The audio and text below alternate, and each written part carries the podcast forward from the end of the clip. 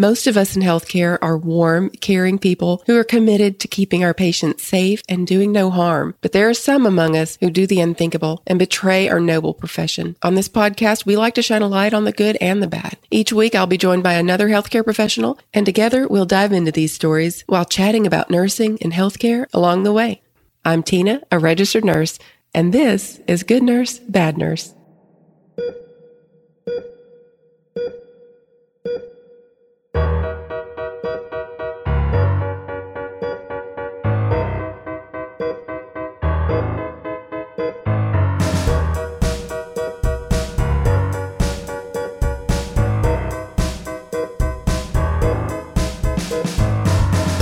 Hey, everybody, this is Tina again with Good Nurse Bad Nurse. Welcome back to another episode. We have a really interesting episode planned for you today. We're going to be talking about an emergency room physician for our bad doctor story. And it is, I will have to kind of warn you up front. I try to do this and when it involves children. This does involve children. And so I'll just say that up front, just just letting you know. And for our good doctor story, it's also an er- emergency room physician, and it, it's it's just one of the most I don't know uplifting stories. So I can't wait to get to tell you about that. But before we get started, I, I need to introduce my guest host for this week. I have with me nurse practitioner Heather. Hello, Heather. Hello, Tina. So good to have you on the podcast. You are a nurse practitioner at a, a, family medicine practice. And so you just see all sorts of different people all day long, diagnosing yes. all sorts of things, right? Yes, yes. It can, and you never know and what, what you're going to get or what's Never know what happen. in the world. Yeah. no. what's going to walk through the door? What That's symptoms? True. Yeah, I know that for me, I've been at my doctor's office before, and some kind of crazy stuff will go on. Like there'll be there'll be ambulances that are coming in, people are passing out. I'm always wondering like what in the world's going on back there because it's it can be really super chaotic. And then they'll come and call my name and, and I here I go sauntering back there for my little checkup, you know, and and I'm just sitting there like, what's going on, guys? You know, I work on a cardiac floor, so I'm like, is there anybody doing chest compressions? Anything going on? and, I, and so then, you know, the the nurse will come in and they'll be like, "Ooh, it's kind of crazy out there." I'm like, "Yeah, I saw that." yeah, yeah, it can be for sure. So I think some, sometimes people maybe show up to see their nurse practitioner or their PA or, or their doctor, and maybe they should have gone to an emergency room. oh, absolutely. That happens yeah. a lot. yeah. But nobody want, you know, people don't want to go sit in the emergency room, and I understand that. Yeah, and they but, think somehow that coming to see you, somehow that's going to keep them out of the emergency room. Which I guess if you call, if you end up calling nine one one and they get bring in an bring an ambulance to get them, well, you're going to get seen quicker. That's for sure. Yeah, I guess but, I guess so. But that's one way to do it. If you're going to do that, yeah. why don't you just call the ambulance from your house? so. Yeah, a lot of patients think that if they come to the doctor's office first, that then their physician can call ahead and they'll bypass the waiting room, and that's not the case. Uh, you know, yeah, um, yeah. Maybe a long time ago it worked that way, but now we don't have mm-hmm. people usually, especially in larger hospitals. Family medicine providers don't typically have privileges in these large hospitals, and so they're just like anybody else trying to, you know, right. yeah, their only hope would be maybe if they know somebody that works there. If they know a hospitalist, usually is about your best bet. You know, calling your friend if they happen to be working. Yeah, but it might shave off a few minutes. Yeah, they still can I, only do what they can do. they can only do what they can do. I have to say, I have benefited from that once with my husband, where I wow. was everything fell just in the in the right space, and I was able to have him direct admitted into the hospital instead of having to go through that whole other route. So I, was, I really nice. appreciated that, but definitely not the case normally. So if you've got something going on that's emergent, you know, don't if, you you know go into your doctor's office or to see your nurse practitioner or your PA, you're going to slow things the whole process down because all that time, you know, you really could have been at the ER getting checked in, getting triaged. And if, if you're having obviously if you're having a heart attack, having a stroke, time is of the essence. So yeah. Absolutely. And people do come to their primary care for those. Like we've had uh, those actively come to us that we've had to call an ambulance and, and there's nothing you've not you're not going to short of them if obviously if they code you're going to start doing you know ACLS protocol but I mean if, if they uh, you're you're not going to do the things you know that you need to do you mm-hmm. can't take them for a CT at our doctor's office, right? so Yeah. yeah, we can't even do the iStat. We don't have, you know, the capability to do stat labs either. I mean, we Mhm. do, but it's not as not the same it's later that same day. It's not Yeah. Right yeah. then. So if you're listening to this, maybe just kind of take this as a little. I like to uh, throw a little education in there every chance I get. You've got something emergent going on, something where time is of the essence, you definitely should just go on and bite the bullet and go to the emergency room because Absolutely. you're just you're you're not doing yourself any favors by you know going to your your your primary care provider for that for sure.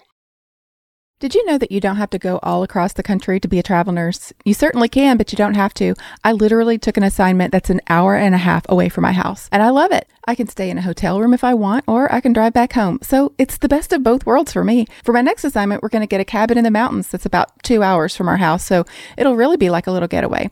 Also, one of my really good friends is going with me so we can share expenses. You guys, even if you're just a little curious about travel nursing, go to trustedhealth.com forward slash good nurse and fill out a profile so you can see what kind of jobs are out there and what they pay. Go to trustedhealth.com forward slash good nurse and fill out a profile.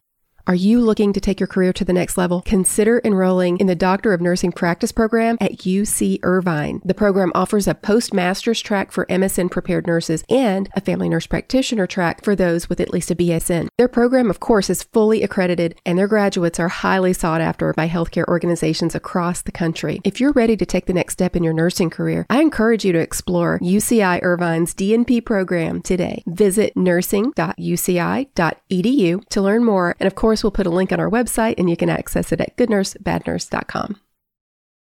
Well, I guess we can get started with this story. This is a really interesting story. And one one of the things that I found the most interesting about it is that it is kind of back in the day and there's been a lot of talk in the past few years about a lot of nurses, but also some some physicians who have come under scrutiny and under criminal investigation because of errors that they've made while doing their job. You know, like medication errors, ordering the wrong thing, just actually being criminally charged. And I've been very outspoken against criminally charging healthcare professionals for errors that they've made while, you know, good faith errors.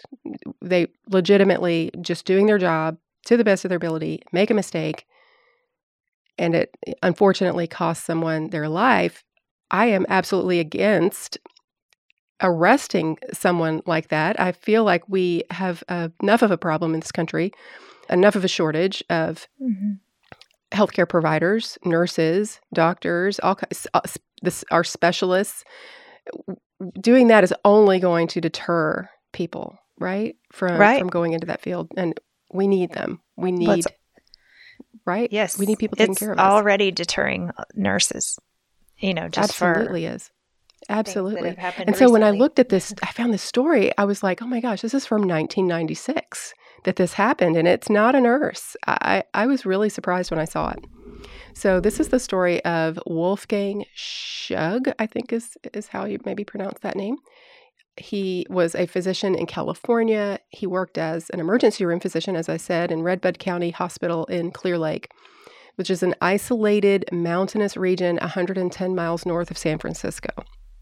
So um, I will tell you that I've been working recently as a transfer coordinator, and I've been I deal with hospitals all across the country, and I'm talking New Mexico, Arizona, Texas, some places that where it, there can be some very rural areas and will not be a hospital for hundreds of miles, and especially if you're looking for a specific specialty. So you may have like a little you know, a, it's kind of a small critical access type hospital. But if you're needing OB, if you're needing GI, if you're needing a general surgeon, you're going to have to go three, 400 miles. You're going to fly them hundreds and hundreds of miles away from their home. Yeah. So and I, this I particular kind of, hospital was only Mhm. 40 beds. It's, a, it's one of those hospitals. Yeah. It's a tiny little hospital, right? Mm-hmm. And so in February of 1996, an 11 month old Cody Burrows was taken to the emergency room three times over a 48 hour period. So Dr. Schug attended to the child on the first and third visits. The child had symptoms of fever, vomiting, and diarrhea. The doctor initially diagnosed the child with an ear infection and prescribed an antibiotic. The next day, Cody's condition improved, but he later became sicker, prompting his parents to take him back to the emergency room, where another physician diagnosed a common gastrointestinal illness and recommended an electrolyte solution to prevent dehydration. A few hours later, when Dr. Schug was back on duty, the family rushed Cody back to the emergency room after his condition worsened. So, this is I feel so I, am a I'm a parent. I have three grown children. Uh, I've been through these situations multiple times. You know, it's just scary. And I, I went to nursing school later in life, so I wasn't a nurse while my children were young. But I would imagine that even if I had been a nurse, it would have still been just as scary because it's your sure. own children. Absolutely. Absolutely. So, so you go yeah. into this mode of I don't know what to do when it's when it's a loved one. You don't want to th- overthink it, you don't want to overreact, you don't want to not make the right decision, you know, and you, you unfortunately you know all of the bad things that can happen and you know all those things go through your head and you're you're just thinking am I am I overthinking this too much? Mm-hmm. Or you know, what what am I supposed to do? And then you take your child to the emergency room and they basically are just like here, you know, they give them some stuff and send them away and then that sort of plays into your thinking. You're thinking, well, maybe I did overreact, you know. Right. Yeah. Well, after approximately eight hours in the emergency room, Dr. Schug was unable to determine what was causing Cody's symptoms and recommended that he be transferred to another facility as this little Redbud Community Hospital didn't have a specialized pediatric care unit, as you said, very small hospital. I'm sure it didn't have a lot of resources and probably weren't really used to dealing with children in general. No, not that, you know, in that rural of an area. I would say they didn't get a whole lot of pediatric. But Maybe yeah. they did. and I, um, you know, that's another thing to kind of take this opportunity to tell people like, if, you know, if you have the option of a children's hospital in your area that's anywhere within a reasonable driving distance, you should definitely take your child to the, the children's hospital. And it's not because the, the the doctors and nurses that are at these other hospitals are not capable of caring for your patient of your of your baby or your child it's a lot of times they don't even have the equipment that they need but they also they may not have the experience. And where if they worked in a children's hospital if they worked with children they would get the experience they would understand their little bodies and how they work so much differently. But if you're not used to it and you're you know it, mistakes can be made and just if you don't have the equipment that's smaller all everything is smaller right? Yeah, i mean absolutely. And it's and the treatments are different. You know they're very different and the the when you look at the cause you you don't you look for different causes in children than you do adults for illness and yeah and their vital signs are different. All of their normals yeah. are so much different I never have never worked with children other than a very brief time when I was travel nursing and they would try to give me a baby at a little bitty hospital like this and I would just be like, "No, I do not. I am not taking a baby as a patient. I have no experience whatsoever. I am not going to do it. I'm not taking that responsibility on. Other than the experience of me refusing to take a baby. I, well, I mean, but you know what? Good for you for doing that. You know, because you we we also as providers need to know our limits. We need to know our, our limitations, what we can and can't handle, and what we are comfortable with. yes, so. yes, that's that is absolutely true. You have to be able to say, kind of put your foot down and say, "This is not safe for me, my license, or this patient." Absolutely yeah. not. Cannot do this. The downfall here is that the closest hospital that was able to provide specialized pediatric care was 55 miles away in Santa Rosa. So, with local emergency transport system experiencing delays of an average of 75 minutes, the doctor recommended that Cody's parents, Rhoda Thomas and David Burrows, take the child by way of private vehicle. And I'll say that that's that actually is something that I've seen quite a bit too as a transfer coordinator. Mm-hmm. Well, they'll be like, okay, this patient's going to go private vehicle. If they are capable, they don't want to pay for an ambulance and they feel like they can get there faster because it, even just getting in their car, obeying all the laws, they can get there faster than we can schedule an ambulance that's having these delays. And, you know, that just happens sometimes. Mm-hmm. Yeah, and I think that, you know, there were saying that that particular day apparently there wasn't any delays, but statistically it had been. So I don't know if that was the reason that they decided to go ahead and, and do it that way, but didn't check first. I don't, I'm not sure. Yeah, and maybe in his experience, maybe he day in day out working as an ER physician and uh, having experience after experience of trying to get transportation for patients needing to go to another hospital and being told, "Oh, we're having a delay, we're having a delay," and it takes forever, and maybe even not necessarily that you, you you may not call them and they say, "Oh, it's going to be 75 minutes." It's just that it turns out to be 75 minutes. Like mm-hmm. you think it's going to be faster, and then by the time they get there, it it's ta- it takes a, a while, and then in, in the meantime, they could have already had the the the child there, and that's I would imagine that's what in his mind what he's thinking is what's sure. best for the child is to get there as quickly as possible, mm-hmm. as opposed to thinking you know that it would be best if he stays there at his hospital and let them manage the baby medically as as much as possible and do the best that they can with them, and then when the ambulance gets there, at least during the transport they will have medical equipment available for the baby if it you know if the baby does go into respiratory arrest like and to declines quickly yeah. where they have the ability to intubate and you know take care of it as opposed to if you're in a private vehicle with mom and dad you're not going to be able to do that. That's that's true. And i, I think you know with a, a child that young his, his thinking process i would assume would be whatever's quickest and if statistically it's faster to drive, that's what I would recommend you do. And also, I guess it would depend on how sick was he presenting mm-hmm. at the moment. So apparently he felt that he was stable enough to go that way. Mm-hmm. Yeah.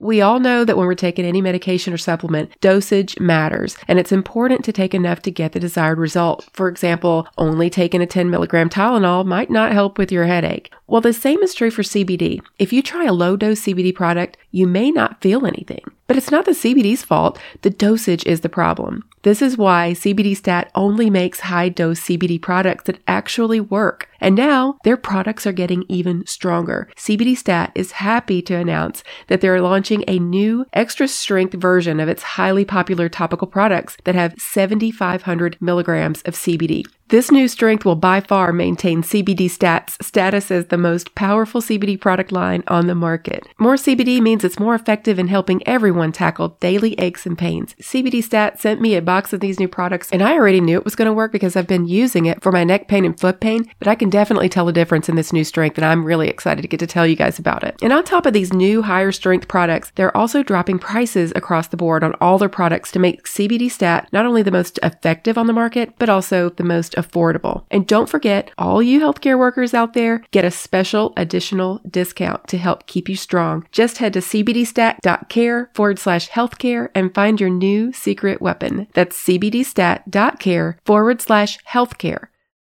Well, taking the doctor's suggestion, Cody's parents sped through the 55 miles of winding mountain roads to the hospital. The child tragically was pronounced brain dead upon arriving to the hospital. The parents filed a malpractice suit against Dr. Schug at the hospital and the hospital. The doctor was charged with murder and faced a 15 year prison sentence and a hefty fine if convicted. This this is what I'm talking this about. Like this is crazy. I mean, this was 1996, a long time ago, and uh, for them to charge a physician like this at a hospital for essentially making I mean making a mistake. It there's no indication whatsoever that he maliciously was just like I don't want to be responsible for this baby, so get him out of here. It was just what's best for the baby. It seems like to me. Yeah. But murder, not you know, malpractice, not negligence, but just murder. Mm-hmm. I, I that blows my mind. yeah. Prosecutors alleged that the doctor failed to recognize Cody's lethal condition, and then after realizing his errors, he sent the child off by private car to another hospital in an attempt to avoid responsibility. They also argued that Dr. Schug had acted in complete disregard for the child's life by transferring Cody without first stabilizing him or calling an ambulance. A medical expert at the trial testified that Dr. Schug had taken the proper course of action in administering care to the child. He ordered a chest x ray, put the baby in a tepid bath to try to bring down his temperature of 105.5 degrees, and tried unsuccessfully to find a vein for an intravenous line. He also received one and a half ounces of Pedialyte orally for what was noted at the time to be mild dehydration. When questioned about his decision to send the parents via private car to Santa Rosa Hospital, the doctor remarked that he thought that it would be faster than by ambulatory transport given their recent delays. He certainly didn't look critical or lethargic in the medical sense, Dr. Schug said in a previous interview, or like he was going downhill so rapidly that he didn't even have an hour or two. So, during the trial, the prosecution tried to discredit the doctor's decision by calling on a paramedic from the ambulatory service. She testified that an ambulance was available that evening and could have been at the hospital within five minutes.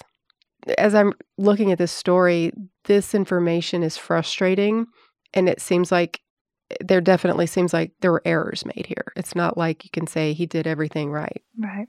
I mean, Yeah.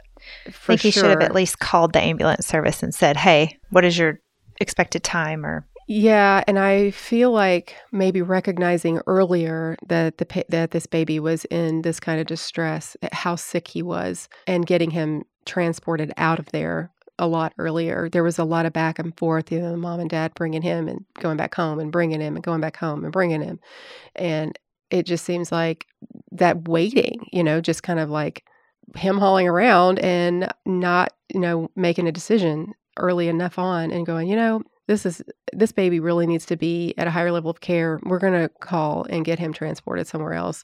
You know, you make that decision before, you know, in plenty of time so that you have time so that 75 minutes doesn't seem so crucial. I mean, you're if if if 75 minutes of waiting for an ambulance is so long that that's going to be detrimental to the baby's care, then we probably waited too long, right? right, and you know, I I mean, arguably was not in any condition for transfer. Mm-hmm. Maybe should have called in a specialist.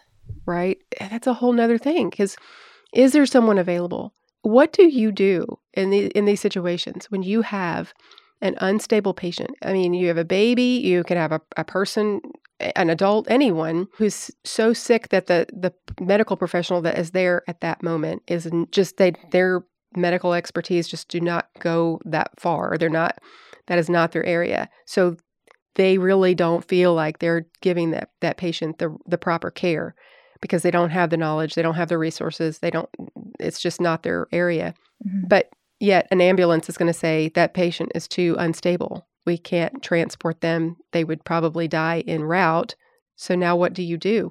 What if there's nobody available to come in? There is this little tiny rural hospital and there's just no one around for what do you do? I don't know. I don't know if they have protocols in place to where there's specialists they can call in, or and then and then if they do, how long will it take them to get there? Do they even live close by? There's you know, Lifestar is that available? I don't know, or you know, emergency helicopter. I don't know what it's called in different states, but you know, if if that's available, is that something that that could have been done, or is it true that he did not seem as sick as he otherwise was? Because I, I you know, I could argue that I've seen some patients seemingly be okay and go and then just a very fast spiral that you just Mhm. don't see coming and not trying to play devil's advocate but you know not being there it's hard to judge what exactly was going on and how how sick was this baby presenting to be versus what was going on internally Yes, absolutely. And I, and I, I'm sure it was devastating and, and just yes so horrific for the parents. oh i can't imagine I, it's it's it's terrible. They are trying to. They're looking at, the situ- at this situation like we put our trust in this doctor and he Sure. failed us. He failed our our child, and so they they want him to pay at the highest price possible. And and I can understand that, but I don't believe that it's appropriate to have people in those situations making those decisions because it's they're way too close to the situation. You know, we have to be able to make with kind of sound judgment decide, you know, what is best for society? Is it best for society for us to look at decisions that a doctor, a PA, a nurse practitioner make in these critical situations and if they make an error in judgment eh, potentially arrest them and criminally charge them and have them facing 10, 15, 20 years in prison for these decisions. Is it is that what's best for our society? Because really that's probably going to cause us to have fewer and fewer providers. And so to me, that's always been my argument against doing that. Yes. Yes, unless, you know, unless it's obvious, you know, you know. Yeah, and that happens. I, I, it definitely happens. I mean, I do. I've done many of those stories where yeah. it's obvious that someone was being negligent. They were being. They were deliberately being sloppy. They were, you know. Mm-hmm. I, there we did. I did one story where the, the surgeon was would just wear scrubs from home into the OR and just and yeah. they and they would even be the, like they people would notice that there would be like a tear and so they knew it was like the same pair they had on the day before, like things like that. And they would they would deliberately do th- break you know sterile field and do do things that they should know better. And then ultimately, you know, the patient ends up getting an infection, which could lead to death. So in that case, what am I all for p- possibly criminally charging someone like that? Well, they should definitely know that is absolutely negligence. Uh, at the very least. So I'm not talking about those situations. I'm talking about, you know, just people, practitioners doing their job right to the best of their ability, making difficult decisions in very, very difficult situations. Yeah. With v- very limited resources many times. And so many of you live, I know, in these rural areas. So you know what I'm talking about when you have to go to, if you have to go to a specialist driving for hundreds of miles to see a specialist. If you ha- you end up going to the hospital or have a loved one going to hospital and they need a higher level of care and you know that your your loved ones end up going hundreds of miles away, you know what I'm talking about. Do we want that situation even made worse? Because people are just like, it is not worth it to me. It's I'm a human being. I know that it is as hard as I try, I can make a mistake. So it isn't worth it to me to risk being criminally charged, being arrested because of a mistake that I make while I'm trying to do my job. Right. And that is how, you know, people, you know, providers or even potential providers will look at that, you know, based on things that happen historically on um, errors or because they, they do happen. Like you said, it's human, human providers and there will be some errors and hopefully not detrimental or with, you know, intention. Yes, absolutely. In 1998, the presiding judge acquitted the doctor of all charges, citing that authorities failed to show that the physician had acted criminally. Thank you. I really kind of wish we hadn't done it to begin with and put them through this, you know, this the whole process because how stressful those two years must have been. I, I can imagine that this this doctor was devastated. I am sure that this baby, you know, left his care and then and, and died in such a horrific situation with it, you know, with his parents. His parents driving in the car with him must have just been, you know, just out of their minds, scared to death. And then for the, for the ending to happen the way it did, I'm sure that this has haunted this this doctor all these years. It's it's that third victim syndrome where we as healthcare professionals have the ability and unfortunately it is it happens where we make a mistake and someone dies as a result and then we have to live with that for the rest of our lives and um, many times we are very empathetic people. We go into healthcare for a reason because we want to care for people and so it is literally just morally destroying to us for something like this to happen. Yes. So it's bad enough that he's having to deal with that but to put him through the process of this two year ordeal where he doesn't know what the outcome is going to be and spending uh, who knows how much money on a, an attorney to represent him to try to get him out of this. That's really gut wrenching all around because you know that that had to have been a hard two years for that family, a hard two years for the physician and his family. Just a horrible situation. After the trial, the doctor said that he did try diligently to help the child. He said, You go to work and you do the best you can. If something goes wrong, you should not be subject to 15 years in prison. This child was killed by an illness which I was unable to stop. However, in 2002, the Federal Appeals Court reversed the previous court's decision and found the doctor negligent in treating the child. They ruled that Dr. Schug violated the prevailing standard of care by failing to give 11 month old child the 11 month old child anything to drink for nearly seven hours after he would, was admitted with symptoms that included dehydration. I'm a little torn on that one because I feel like the doctor's not sitting there for the full seven hours. There's nurses, there's the parents to help, and and and it seems like in the previous, when the medical expert testified that he did give him some Pedialyte, you know, in the beginning and tried to start an IV, but you can't force a you know a baby mm-hmm. to drink things. I, I and maybe if they couldn't get an IV, they couldn't get an IV. I, I don't I don't know I what the right why thing they wouldn't have do. maybe done an NG tube, or maybe huh? at this little hospital, maybe they didn't have a, a pediatric size. Yeah, yeah, that's true, and that's what I'm talking. I was talking about earlier. If you don't have the resources to take care of children, and that it's very likely that they wouldn't have had, you know, an option for that. I don't know. I mean, seven hours is a long time for a baby, especially one that's vomiting and having the having the, and, and diarrhea. It is a very yes. long time for them. I would hope that the doctor didn't order the the, the baby uh, NPO. Surely not. That, but maybe it was just an oversight that they weren't pushing that, that they weren't encouraging it, and insisting that we try different methods of getting, you know, what eh, by any means necessary, getting fluids into into the you know the baby's stomach one way or another you know you can, there are things you can do i know just as a mother i know yeah yeah know, using syringes popsicles and, something mm-hmm. you can um, you can kind of you can get fluids into them so for some reason someone felt like it what they didn't try hard enough mm-hmm. to hydrate this baby so Undisputed expert testimony established that Dr. Schug should have attempted oral rehydration soon after Cody was admitted, and this was from a three judge panel. The court ordered a new trial on the question of whether the doctor's negligence caused the boy's death, and there's not really any. I don't know that they actually did another trial. It, I believe that's just how it ended because that was in 2002, and that's been you know tw- over 20 years ago. Yeah, I didn't. but anything. again, you're talking about a medical error. It is still a medical error. It's as tragic as it is.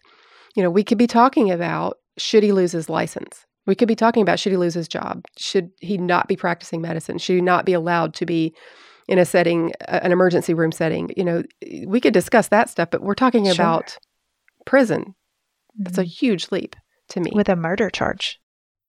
So, I have to tell you guys about an experience I had with a nursing student. So, you know, I've been doing travel nursing. Well, this hospital where I'm at has a lot of LPN students doing their clinicals there. So, one of them was following me around one day and she noticed my stethoscope. And of course, y'all know the Eko technology company that sponsors our podcast. They teamed up with Littmann to make the stethoscopes uh, to beat all stethoscopes, the 3M Littmann Core digital stethoscope. And this is the one that I use now. So she said, Oh my gosh, I've been wanting to try one of those.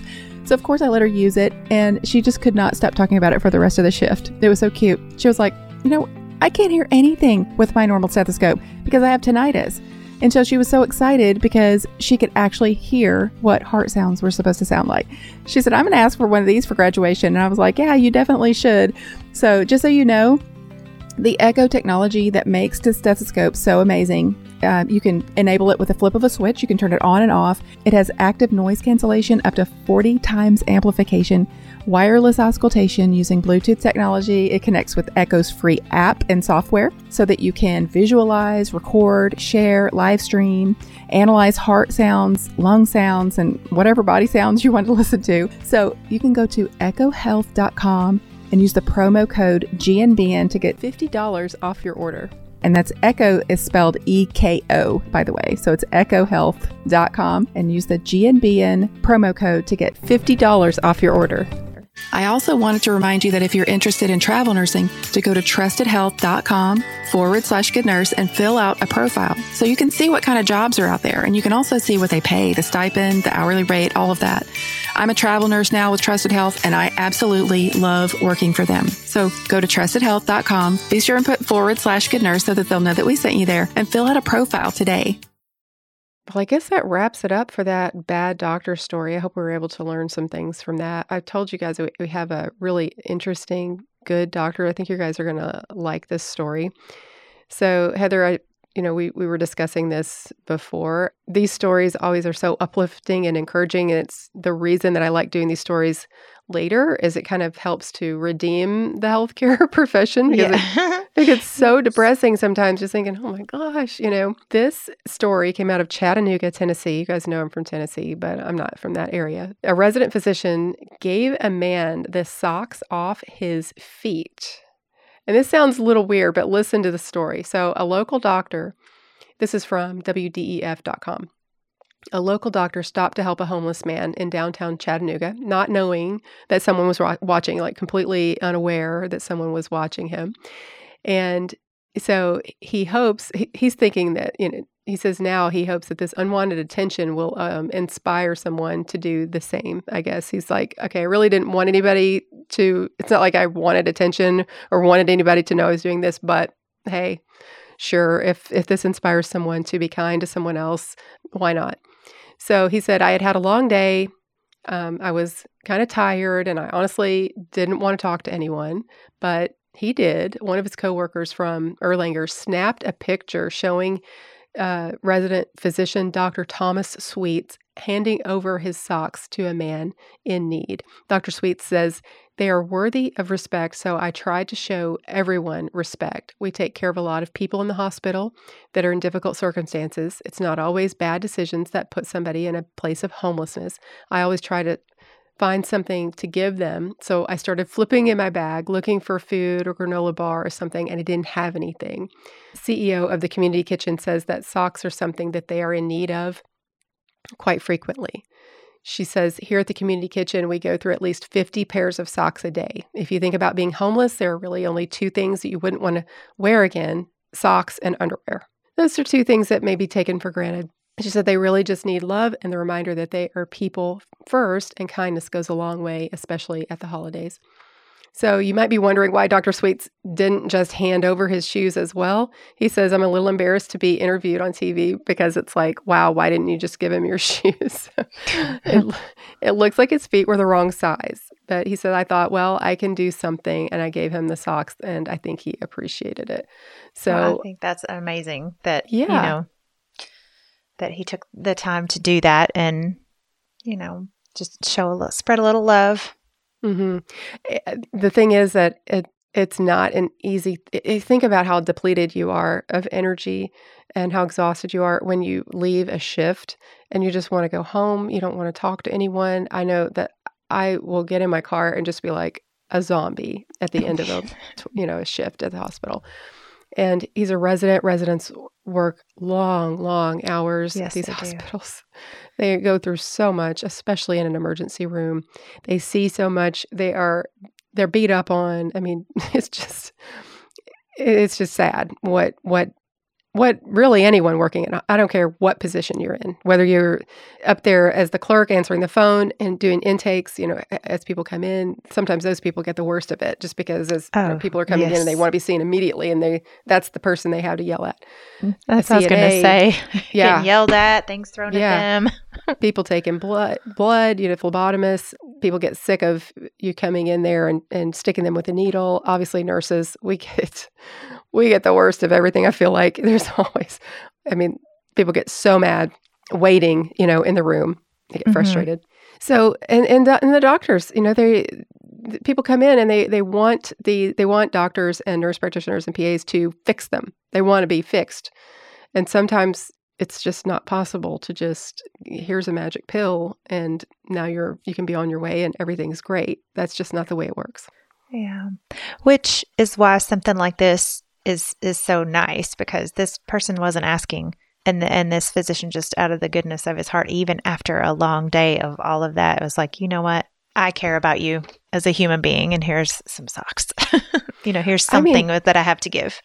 I mean, to the the thing is that it would it would have been completely reasonable, and nobody you know would think anything of it if if he had said, "Man, you know, I, I've looked through my bag. I literally don't have anything to give you. I'm sorry," and then just walked on. Most people would have done that. Absolutely.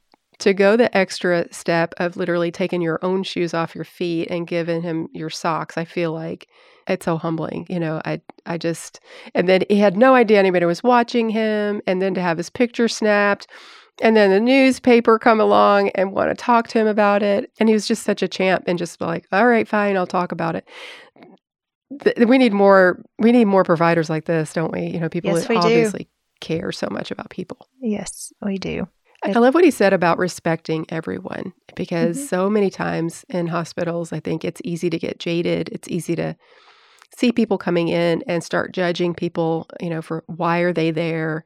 Are they really as sick as they're saying they are? Are they really just wanting something else or coming in presenting with symptoms that they're having, but they're really have some other ulterior motive of something that they're wanting? And it's easy to just see that over and over and over again and start seeing the whole world through those glasses, right?